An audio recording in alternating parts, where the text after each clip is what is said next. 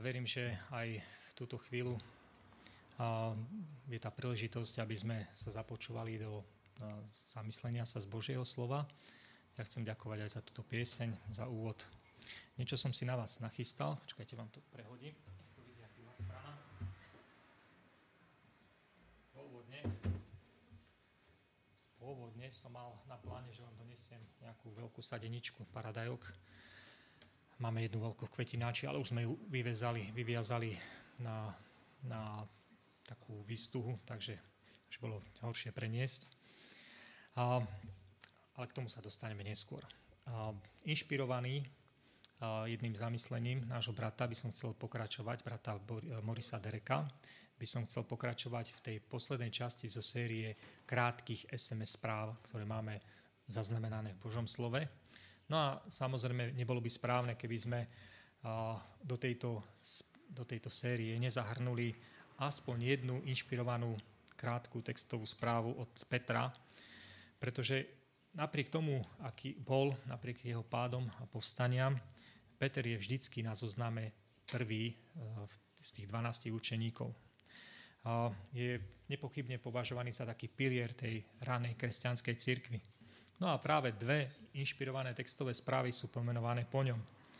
Dnes sa pozrieme na tú kratšiu, lebo je to krátka SMS správa, tú kratšiu, druhú Petrovú, a ak si spomínate, chcel by som s vami prebrať také tri základné otázky z toho textu. A síce, kto napísal, hoci to môže byť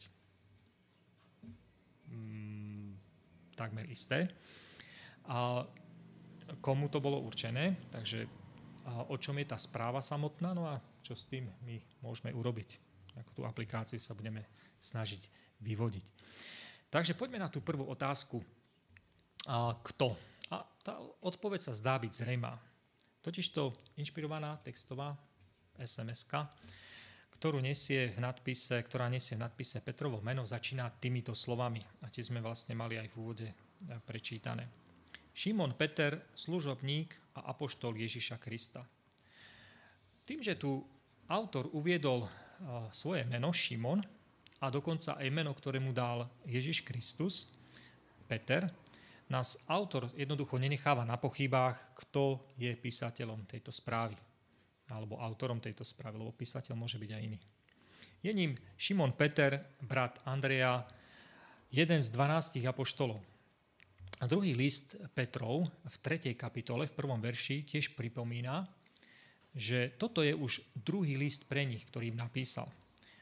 A odvoláva sa v tom istom texte na kľúčového vodcu, teda v, v tom texte 2. Petrovej sa odvoláva aj na kľúčového vodcu v kresťanskej cirkvi a na apoštola Pavla ako nášho drahého Pavla brata v 2. Petrovej 3.15. Takže to sú osoby, ktoré sú spomínané ohľadne teda tej autority toho písma. Na prvé čítanie nám teda zrejme odpoveď na otázku, kto napísal túto inšpirovanú textovú správu. Šimon Peter, jeden z 12 apoštolov. Ale, vždycky je nejaké ale, sú seriózni, zase nemôžem povedať, že nie seriózni, ale seriózni biblickí bádatelia, ktorí spochybňujú tento predpoklad. Asi, asi sa pýtate, že prečo, čo tomu nasvedčuje. No problémom je tá slovná zásoba, ktorá je obsiahnutá v prvej Petrovej a potom slovná zásoba obsiahnutá v druhej Petrovej epištole. Tie sa totiž to až tak dramaticky, drasticky, výrazne odlišujú. Tie dve textové správy majú iba 100 spoločných slov. Na druhej strane majú skoro 600, 599 slov jedinečných a možno ich nájsť buď iba v jednom texte, alebo iba v tom druhom texte, v tom druhom liste. Je samozrejme pravda, že téma toho listu, každého z toho listu je iná, tým pádom asi pri tých témach budú používať rôzne slova, ale iba 100 spoločných slov, keď to napísal jeden autor. A zaujímavé je, že tá druhá Petrová obsahuje tiež 57 slov, ktoré sa nachádzajú iba v druhej Petrovej epištole.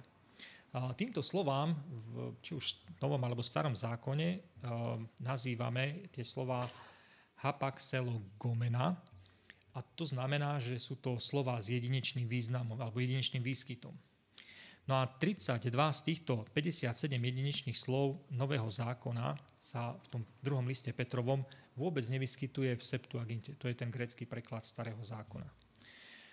Takže v tých gréckých písmach hebrejského eh, zákona sa tam vôbec nenachádzajú. Takže je, niečo jedinečné je na tej druhej Petrovej eh, epištole. Nož ale skôr ako zahodíme SMS-ku od druhej, druhú Petrovu, od, ako diela Šimona Petra, jedného z 12 apoštolov, dovolte, aby som vám zdôraznil iné fakty, také na druhej vážke váh. Obidva tieto listy majú rovnaký pozdrav. Milosť a pokoj vám v hojnosti. V oboch listoch je Božia trpezlivosť základom pre odloženie jeho súdu. A to máme v 1. Petrovej 3.20 a v 2. Petrovej 3.9. No a zatiaľ, čo sú tam teda výrazné rozdiely v tej slovnej zásobe, Oba tieto, tieto texty obsahujú tie isté slova, ktoré sa zase naopak v iných častiach Nového zákona zriedkavo alebo vôbec nevyskytujú. A to sú napríklad ako slova ako napríklad zbožnosť, cnosť alebo spôsob života.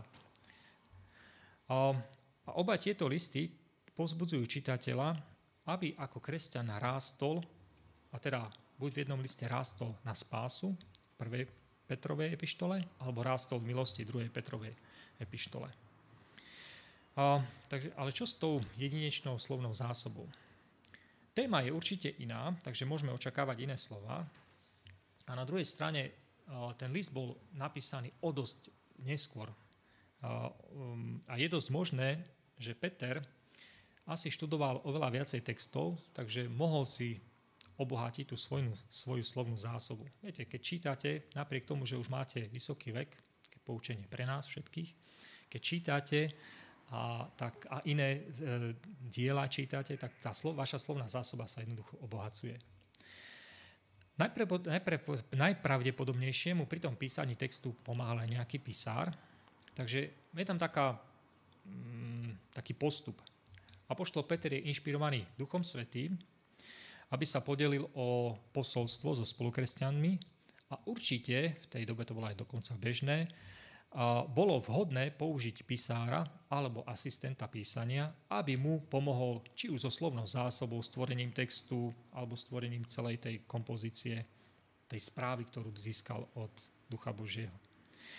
Osobne ja by som zostal pri apoštolovi Petrovi ako jednom z 12 apoštolov, ako autorov, autorovi tejto inšpirovanej textovej správy. Poďme sa pozrieť na druhú otázku, alebo druhú stranu tej otázky, kto. Komu je určený tento text inšpirovanej správy? Ktorý vďaka spravodlivosti nášho Boha a Spasiteľa Ježiša Krista prijali takú vzácnú vieru ako my. A v tom prvom texte je totižto, alebo v tom prvom verši je totižto ten text teraz sa tu nemám napísaný. A môžete niekto prečítať teda tie, ten prvý verš? Prvá Petrová, teda druhá Petrová, prvá kapitola, prvé dva verše.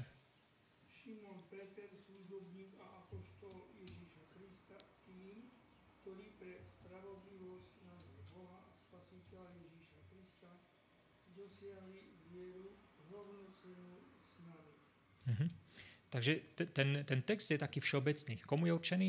Tým, ktorí vďaka spravodlivosti nášho Boha a Spasiteľa Ježiša Krista prijali takú zácnú vieru ako my. Takže ten ten adresát je taký všeobecný. Znamená, že je určený kresťanom, raným kresťanom, ale zároveň je určený aj kresťanom nám. Pretože aj my sme prijali tú zácnú vieru v Spasiteľa Ježiša Krista. Adresáty sme teda my všetci, ktorí sme uverili v Krista a prijali ho za svojho osobného pána a spasiteľa. Takže odpovedali sme si na otázku kto. Šimon Peter, možno s trochou pisárovej pomoci, každému nasledovníkovi Ježiša Krista. Poďme svoju pozornosť obrátiť na otázku čo. Čo je obsahom tejto inšpirovanej textovej správy? Ak si prečítate celú túto textovú správu, existuje niekoľko podobných tém z textov, všimnite, všimnete si, že tam existuje niekoľko podobných tém, ktoré súvisia s textovou správou, ktorá bola napísaná Júdom. Som presvedčený, že apoštol Peter mal prístup k Júdovej textovej správe A to potvrdzujú aj niektoré judové varovania o falošných učiteľoch. Jedinečná časť Petrovej textovej správy, na ktorú sa chcem s vami dnes zamerať, začína v 2. Petrovej 3. kapitole a rád by som prečítal prvé 4 verše. Takže ak máte Božie slovo, môžete si ich otvoriť na tej 2. Petrovej 3. kapitole a prvé 4 verše si prečítame. Budem čítať z evangelického prekladu. Milovaní, toto je už druhý list, čo vám píšem a v oboch som karhaním prevúdzal vaše čisté myslenie, aby ste pamätali na slová, ktoré predpovedali svätí proroci a na to, čo prikázal pán a spasiteľ a čo vám odovzdali apoštoli. Vedzte predovšetkým, že v posledných dňoch prídu posmievači, ktorí žijú, ako sa im zachce a budú sa posmievať. Čo sa stalo so sľubom o jeho príchode? Veď odkedy zahynuli otcovia, všetko ostáva tak, ako bolo na začiatku stvorenia. Táto textová správa bola napísaná približne asi 30 rokov po smrti, vzkriesení a na nebo vstúpení nášho pána Ježiša Krista. Ľudia, kresťania, začínajú byť veľmi nespokojní. Otázka, kde je tvoj príchod, alebo ten príchod, ktorý slúbil. Možno by sme mohli prejaviť istú dávku trpezlivosti, možno aj súcitu tým, ktorí dnes zápasia s podobnou otázkou, kde je tvoj príchod. Pretože my sme čakali takmer 2000 rokov. A nebuďme príliš prísni na svojich priateľov, ktorí sú skeptickí. A mimochodom je veľký rozdiel medzi skeptikom a posmievačom, o ktorom hovorí tento náš text. Skeptik totižto zápasí s úprimnými otázkami. Má má otázku, chce ju, chce ju nejakým spôsobom vyriešiť. Nerieši druhých ľudí. Posmievač je, je taký antagonista. Niekto, kto je stále nepriateľský voči niečomu alebo niekomu. Preukážme trpezlivosť a milosrdenstvo súcit voči tým, ktorí zápasia so zdanlivým oneskorením Ježišovho návratu. A ak sme k sebe dnes úprimní, mali by sme si pripustiť, že väčšina z nás má alebo mala pravdepodobne chvíle, keď sme zápasili so zdanlivým oneskorením Ježišovho návratu. A rád by som zvýraznil to slovičko zdanlivým, pretože neexistuje žiaden dôkaz, že jeho návrat nie je podľa Božieho plánu. Alebo že ide neskoro. My sme tak viazaní časom, ale ako apoštol Peter opisuje pánov vzťah k času, na sobotnej úlohe sme si to trošku tak načrtli. A v 2. Petrovej 3. kapitola 8. verši sa píše To jedno vám však ne, to jedno však nech vám nezostáva skryté, milovaní, že jeden deň je u pána ako tisíc rokov a tisíc rokov ako jeden deň. Inak toto nie je rovnica, hej? jeden deň rovná sa tisíc rokov. Ako vieme, že to nie je rovnica? jeden deň u pána rovná sa tisíc rokov u nás ľudí? No, pretože tá rovnica nie je funkčná. Hneď ten ďalší text, ktorý za tým nasleduje, hovorí, že tisíc rokov a u pána nie je to isté ako u nás jeden deň. Inými slovami, pán Boh sa pozera na ten čas úplne inak ako my. My sme ním viazaní, ale on je ako keby nad tým časom. On je od vekov až na veky a jeho zámery nepoznajú žiaden zhon žiadne oneskorenie. Tiež sme si na tom príklade sobotnej úlohe e, pri e, Jozefovi ukazovali, že Pán Boh skutočne má dokonale načasované kedy, čo, kde a akým spôsobom. Hoci z toho pohľadu, toho ľudského pohľadu sa nám to zdá ako keby nespravodlivé alebo naťahujúce sa neskutočne. Lebo nie je to príjemné ale všetko má svoj význam a zámer. Um, jeho zámery nepoznajú žiaden zhon, žiadne oneskorenie. Je pravda, že v Petrovej dobe a aj v našej dobe sa stretávame so skeptikmi a dokonca aj posmievačmi, ktorí hovoria, kde je jeho príchod, ktorý sľuboval. No a ako by sme na túto otázku mali odpovedať my, súčasní kresťania? Myslím si, že rovnakým spôsobom, ako to urobil apoštol Peter v 2. Petrovej 3.10. Tam je také, taká oznamovacia veta. Ale deň pánov príde. Deň pánov príde. Ježiš pri mnohých príležitostiach jasne hovoril o svojom návrate v sláve. No, bude pán Ježiš buď bol bláznom, bol úplne mimo reality, zlomyselný podvodník, ktorý predkladá správu, o ktorej vie, že nikde sa nesplní, alebo, alebo hovorí pravdu, lebo je to Mesiáš, Boží syn, spasiteľ sveta.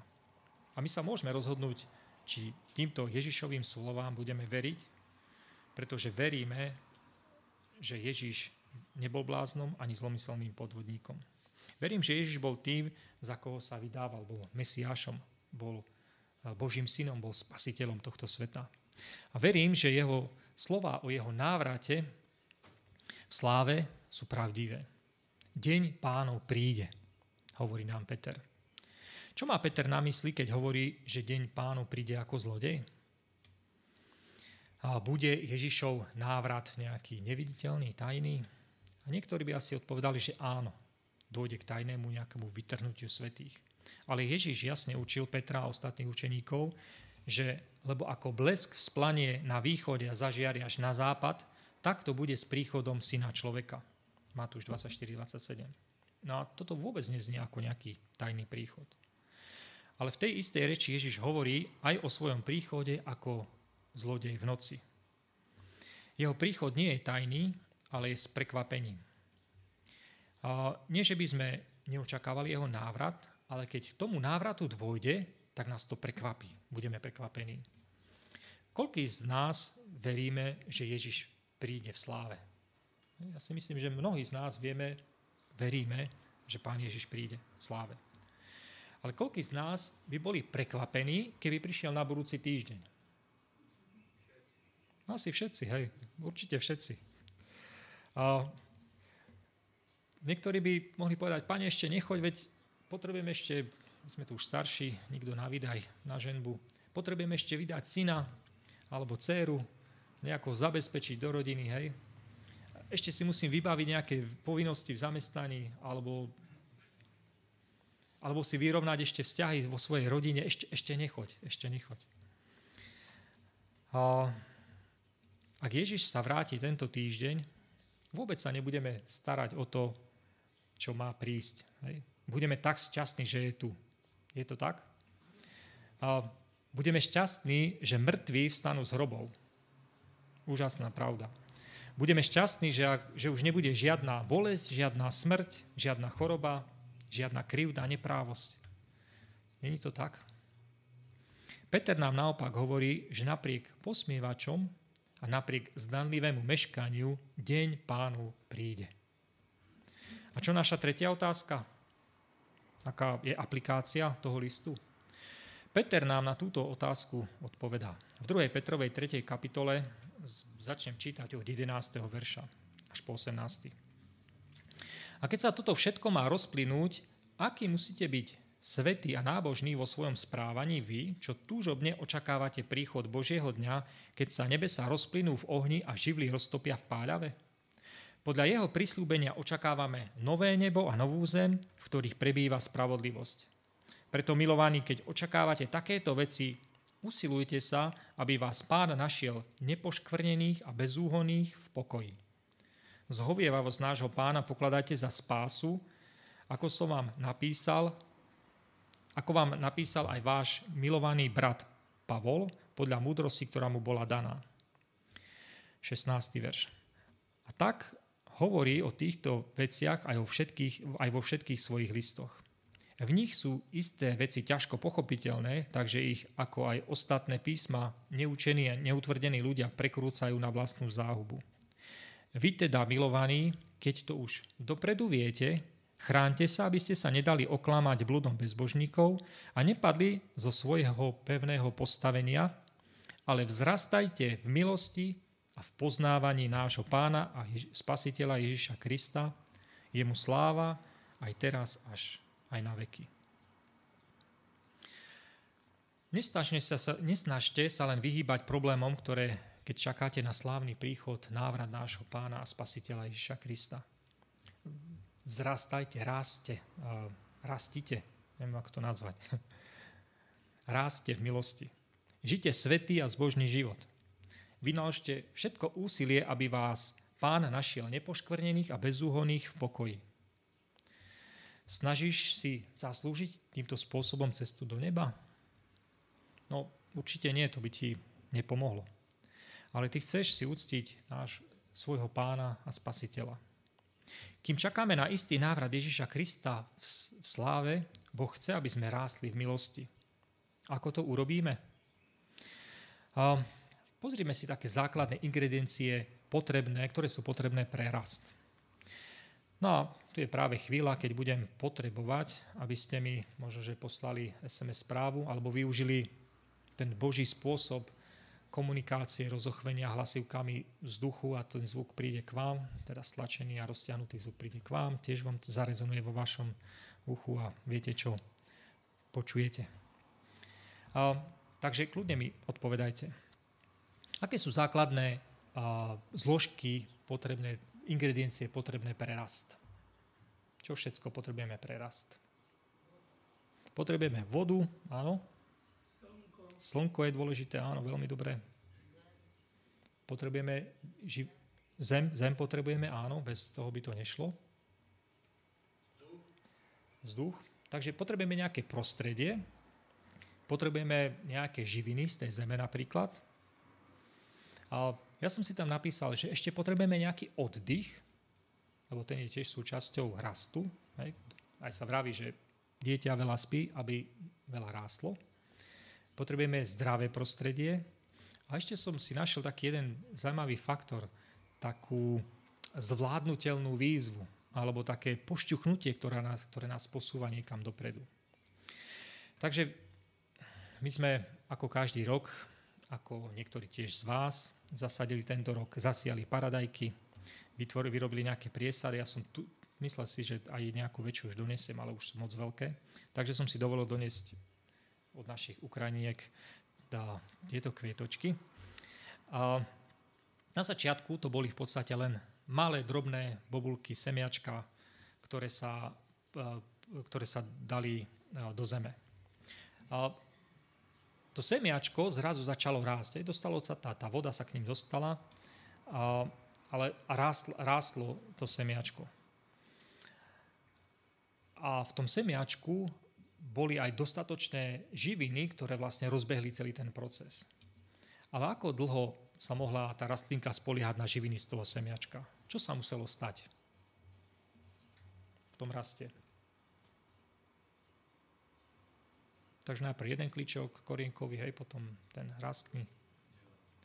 No, muselo sa to celé rozdeliť, museli niečo vyrásť, aby proste tie živiny z tej zeme boli možné distribuovať do samotnej rastliny. Takže tá, to semiačko alebo tie korienky sa museli zakoreniť hlboko do pôdy. Aby sme rástli v milosti, aj my potrebujeme nejaké živiny, potrebujeme sa zakoreniť. No a odkiaľ tie živiny máme brať? Tom texte aj bolo pomínané, že máme rásť v milosti a poznávaní nášho pána.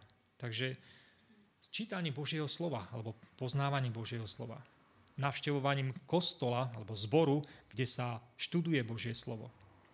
Vyučuje Božie slovo. Môžeme sa stretávať na biblických skupinkách, kde sa otvára Božie slovo a číta sa a študuje zároveň v malých skupinkách. Môžete v novodobej dobe aj si otvoriť kázanie na internete, hej, kde sa otvára Božie slovo a káže sa z neho. Môžete si stiahnuť alebo zdieľať zamyslenia rôzne mobile, ktorý mnohí z vás aj robievate. Ak máte rásť milosti, ak máme rásť milosti, zatiaľ čo čakáme na istý návrat Ježiša v sláve, potrebujeme jednoducho živiny. Živiny z Božieho slova. A pre raz potrebujeme aj zdravé prostredie. Keby som dal tento kvetináč, on by aj vošiel pekne do rúry, zapol ju. Čo by z nej bolo? A určite by zahynula. Teda do rúry ešte by som ju mohol dať, ale keby som ešte aj zapol tú rúru, ak by sme kosákom tesne nad zemou mávali len tak, hej, určite by jej to nepomohlo. Vysekli by sme ju, bola by odseknutá. Aby niečo ráslo, potrebuje zdravé prostredie, teda prostredie, ktoré napomáha tomu samotnému rastu. A aby sme my mohli rásť v milosti, my tiež potrebujeme zdravé prostredie. Ako vyzerá zdravé duchovné životné prostredie. Čo si myslíte? Ako by asi také zdravé, živo, zdravé duchovné životné prostredie malo vyzerať? Tiež potrebujete mať nejaké, niečo okolo vás musí byť v zmysle, potrebujete nejakých ľudí, ktorí vám nejakým spôsobom sú buď príkladom, alebo vás vedú nejakým spôsobom k tomu Božiemu slovu. Tiež potrebujete mať aj komórku napríklad, áno, kde sa viete stíšiť a vylia si svoje srdce pred pánom. Potrebujete spoločenstvo a zároveň aj samotu. Potrebujete mať aj istú dávku pohody hej, na začiatku. Hej. To prostredie potrebujete mať e, úprimných, láskavých, milujúcich, počúvajúcich e, ľudí, ktorých vám Pán Boh pošle do cesty, aby, aby ste sa nejako naštartovali hej, v prostredie. A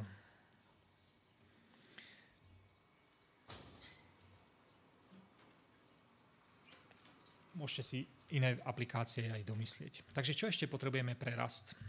Ja som si tak spomenul, alebo rád by som s vami rozvinul takúto myšlienku, že my na rast potrebujeme aj zvládnutelnú výzvu. Semiačko, keď vyrazí z toho semena, má obrovskú výzvu. Ona najprv musí pre, prerušiť ten obal, preťať ten obal, musí zapustiť korienok do zeme a, a pre, pre, brodiť sa tou zemou a vyrásť aby to listoček, aby, aby to sa dostalo k slnku. Takže musí to pre, pre, pre nadvihnúť hrudy zeme až kým sa dostane na to svetlo. A čo by sa stalo, keby sme na semiačko vyliali betón, alebo položili kúsok betónu, alebo ťažkú skalu? Tá výzva by bola preto semiačko príliš veľká. Učí nás to, že pre rast my potrebujeme dostávať nejaké zvládnutelné výzvy.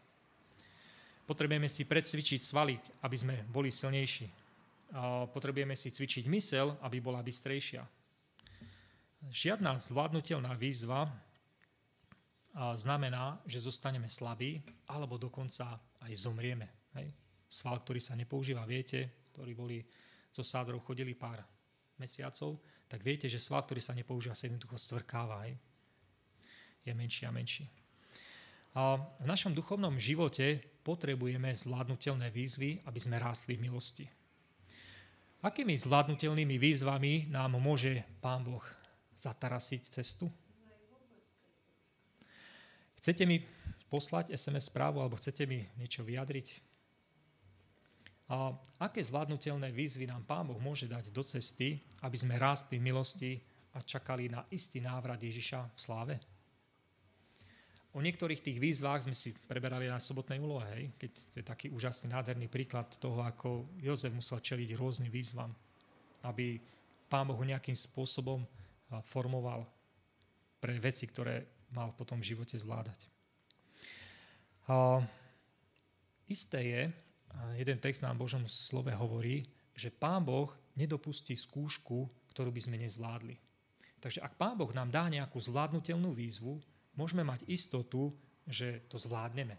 On nám jednoducho nedá do cesty niečo, čo by sme nezvládli. Úžasné zaslúbenie. A skutočne bez tých zvládnutelných víziev ten náš kresťanský rast alebo to naše obrusovanie charakteru jednoducho, jednoducho by ani nevedelo, nemalo ako fungovať. Proste my potrebujeme zvládnutelné výzvy v našom živote, raste duchovnom. Aby mohol nastať rast, taktiež potrebujeme vedieť odpočívať. Takže odpočinok je ďalšia súčasť. Čo myslíte, ako odpočívajú tieto rastliny? Áno? Výborne, áno, keď im ne, nefunguje fotosyntéza. Lebo fotosyntéza je asi taká najväčšia aktivita tej rastliny. No, hoci by som mal povedať, že produkty tej fotosyntézy sa potom zúžitkovajú, spotrebovajú práve mimo tej, toho fotosyntetického procesu. Ale my najviac badáme na rastline, že funguje a rastie, keď a, produkuje alebo vyrába tie procesy, produkty fotosyntézy. Mali sme o tom jednu kázeň nedávno, hej, som vám o tom rozprával. A, dopadne slnečné žiarenie, je tam nejaká CO2, všetko sa to zmixuje, je, sú tam nejaké procesy v tých li, listoch a začne sa tvoriť cukor v samotných listoch a to sa distribuje potom neskôr do celej rastliny. Rastlina z toho žije, žije z toho aj celé to, ten pôdny fond, ktorý je pod rastlinou v tom koreňovom systéme. Zajímavé je, že tá fotosyntéza je najaktívnejšia z samozrejme počas dňa, keď svieti slnko. Začína niekedy okolo 8, vyrastie to tak do tej 12. jednej hodiny. Zaujímavé, že na tom v obede má taký malý schodok, nejaký možno 20%, tá aktivita sa zníži, tých produktov fotosyntézy, a potom to zase vyrastie do nejakej druhej, tretej, okolo piatej je tam zase prudký pokles, no a v noci to nefunguje samozrejme. Ako keby cez ten obec si ešte aj tá rastlina dopriala trošku odpočinku, nejaký krátky šlofík, siestu, áno, a potom funguje zase na plné obrátky. takže ešte aj rastlinka dokáže podriemkávať. Ak majú rastliny ži, cyklus odpočinku a majú rastliny cyklus rastu, určite aj my potrebujeme v našom živote, aby sme rástli v milosti, potrebujeme na to odpočinok. Potrebujeme odpočinok, keď čakáme na ten slávny návrat Ježiša v sláve. To je to, je to o čom je sobota. Vzácný dar odpočinku. Dokonca aj počas dňa my máme, teda počas týždňa my máme odpočívať. Tiež si potrebujeme nájsť nejaké stíšenia, nejaký oddych, nejaké to zamyslenie, nejaké to načerpanie duchovných poznatkov e, počas týždňa, v nejakých chvíľkach počas dňa. Nájdete si odpočinok v Božej láske. Odpočívajte v Božom milosrdenstve. Odpočívajte v Jeho milosti. A toto nie je lenivosť. Je to základná zložka, pomocou ktorej duchovný život môže rásť v milosti. Výživa, zdravé prostredie, zvládnutelná výzva, oddych. Určite by sme našli aj nejaké ďalšie aspekty. Boh chce, aby sme rástli v milosti keď čakáme na istý návrat Ježiša v sláve. Ja som vďačný, že tento náš zbor nám môže byť miestom, keď ľudia môžu rásť v milosti, keď čakajú na istý návrat Ježiša v sláve. Ja sa modlím za to, aby sme boli takí proaktívni, našli živiny, ktoré potrebujeme, našli to zdravé prostredie pre rast, prijali zvládnutelné výzvy a prijali odpočinok v Ježišovi, ktorý potrebujeme. Pamätajme, že Boh chce, aby sme rástli v milosti, keď budeme čakať na slávny príchod Ježiša Krista v sláve. Amen.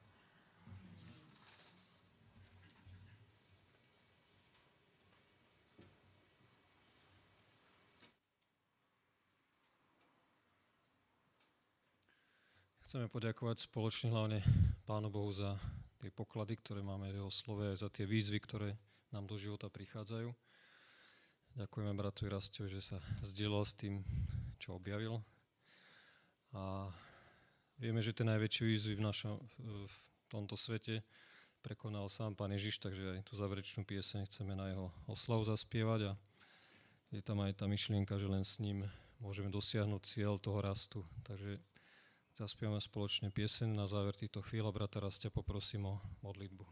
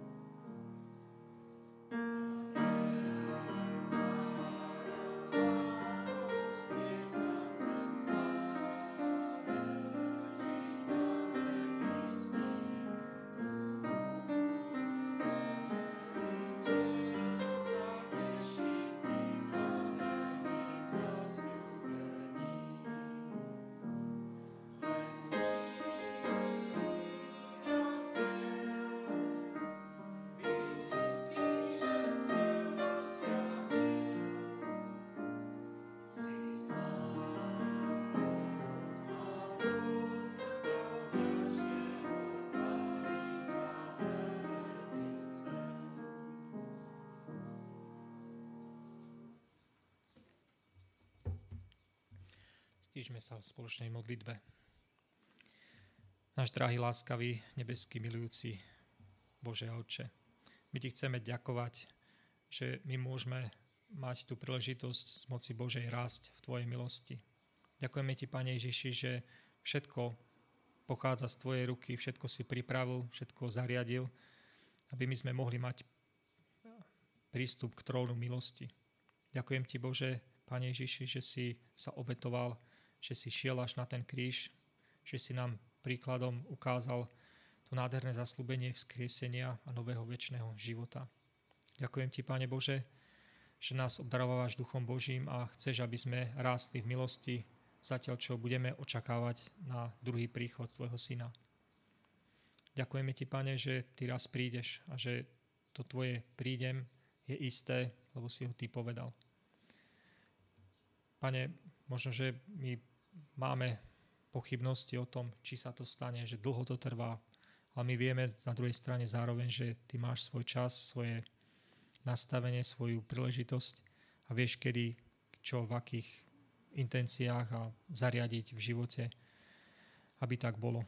Takisto je to aj s tvojim návratom. Ty vieš presne, kedy máš prísť, v akom období. Pane Bože, my by sme chceli ťa poprosiť o Ducha Božieho, aby nás viedol v trpezlivosti a v raste v milosti. Aby sme v tom očakávaní príjmali Tvoje zvládnutelné výzvy, aby, sme, aby tie nás posúvali dopredu, bližšie k Tebe a k Tvojej, k tvojej, tvojej spáse. Ďakujem Ti, Pane, že nám dávaš aj príležitosť odpočívať pri Tvojich nohách, nechávať veci na Teba a očakávať Tvoje požehnanie vo veciach, ktoré my nevieme zvládať. Pane Bože, sme na Tebe tak závislí, zároveň obdivujeme, akú úžasnú trpezlivosť máš Ty s nami.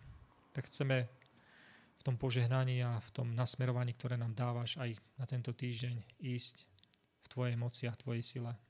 Nech sa v našich životoch, v životoch našich najbližších, ktorí nám ležia na srdci, stane Tvoja vôľa. Nech si Ty vo všetkom oslavený až na veky. Amen.